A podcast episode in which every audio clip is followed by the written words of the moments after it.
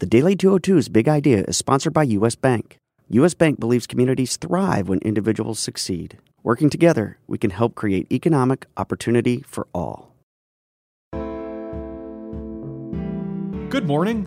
I'm James Hohmann from The Washington Post, and this is the Daily 202 for Tuesday, May 7th. In today's news, Steven Mnuchin refuses to release President Trump's tax returns.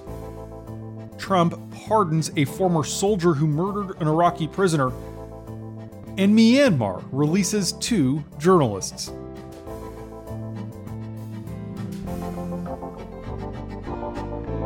But first, the big idea.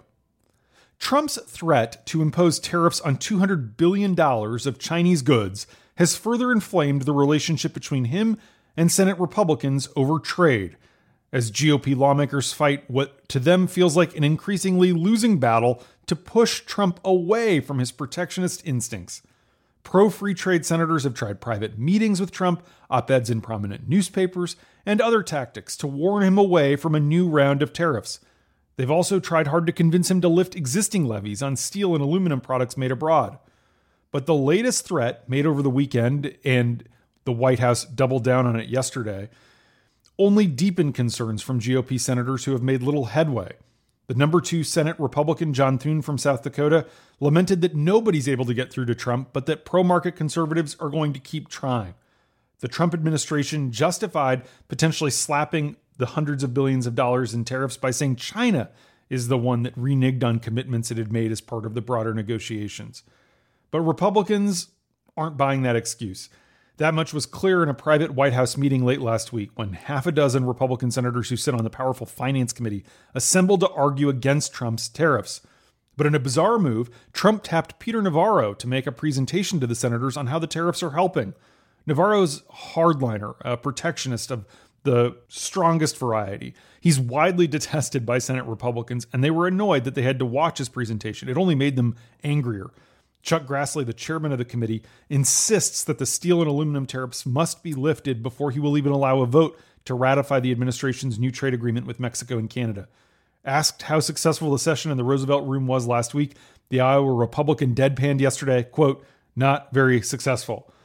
The China threat, though, made over the weekend, really stunned senators who were convinced that those trade negotiations between two of the world's largest economies were on track particularly as Vice Premier Liu He was slated to lead a 100 person delegation to Washington at the end of this week to finalize a deal. Instead, Trump sent the markets into a brief tailspin, and now the Chinese are saying they may not come.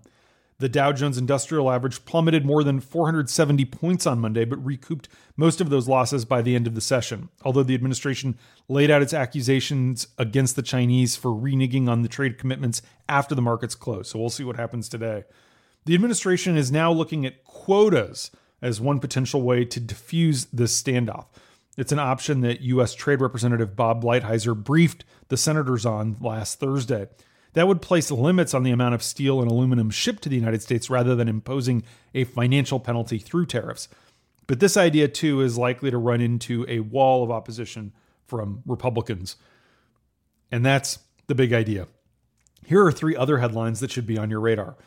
Number one, Treasury Secretary Steven Mnuchin, who had been the finance chairman of Donald Trump's 2016 campaign, formally rejected on Monday night a congressional request for six years of the president's tax returns. He claimed that the House Ways and Means Committee, quote, lacks a legitimate legislative purpose for invoking a 1924 law that explicitly says the IRS shall furnish the tax returns of any American at the request of the chairman. Trump has told White House aides that he will take this battle over his tax returns to the Supreme Court. He believes the five justices appointed by Republican presidents, including two by him, would protect him from needing to comply with the statute.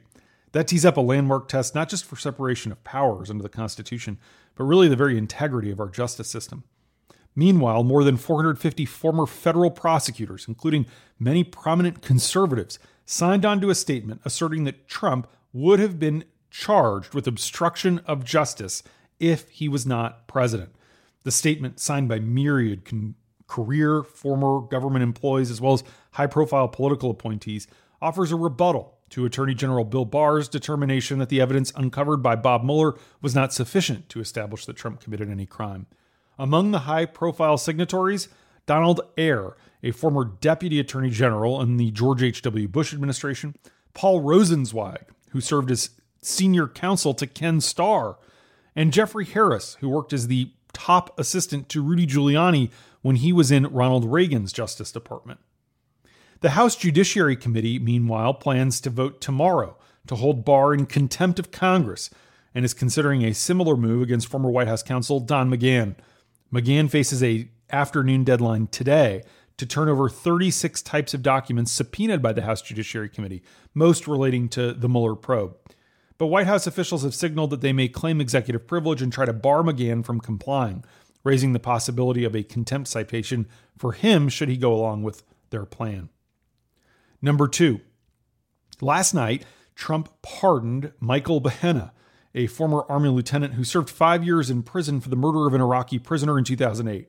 Behenna, who was an Army Ranger in the 101st Airborne Division, was convicted of unpremeditated murder in a combat zone and sentenced to 25 years after killing Ali Mansour, a detainee and suspected Al Qaeda member. Behenna stripped Mansour naked, interrogated him without authorization, and then shot him twice. He's claimed repeatedly that he was acting in self defense. The former soldier, who's now 35, fought to overturn his conviction on the grounds that the prosecution had hid evidence that would have benefited his case. But a judge denied that effort, though Behenna's sentence was ultimately reduced to 15 years and then he was released on parole in 2014. Until Trump's pardon, Behenna faced another five years of parole. White House Press Secretary Sarah Sanders says Behenna is, quote, entirely deserving of a pardon. Number three, Wa Lone and Kyaw Soe Oo the two Reuters journalists who have been held in Myanmar for over 500 days because of their brave coverage of the country's crackdown on Rohingya Muslims were freed from prison today after receiving a presidential pardon. The detention has tainted Myanmar and its civilian leader, Nobel Peace Prize winner Aung San Suu Kyi. The pair of journalists have been bestowed with multiple honors and awards for their investigation into a massacre of 10 Rohingya Muslims. That was the story they were working on at the time of their arrest.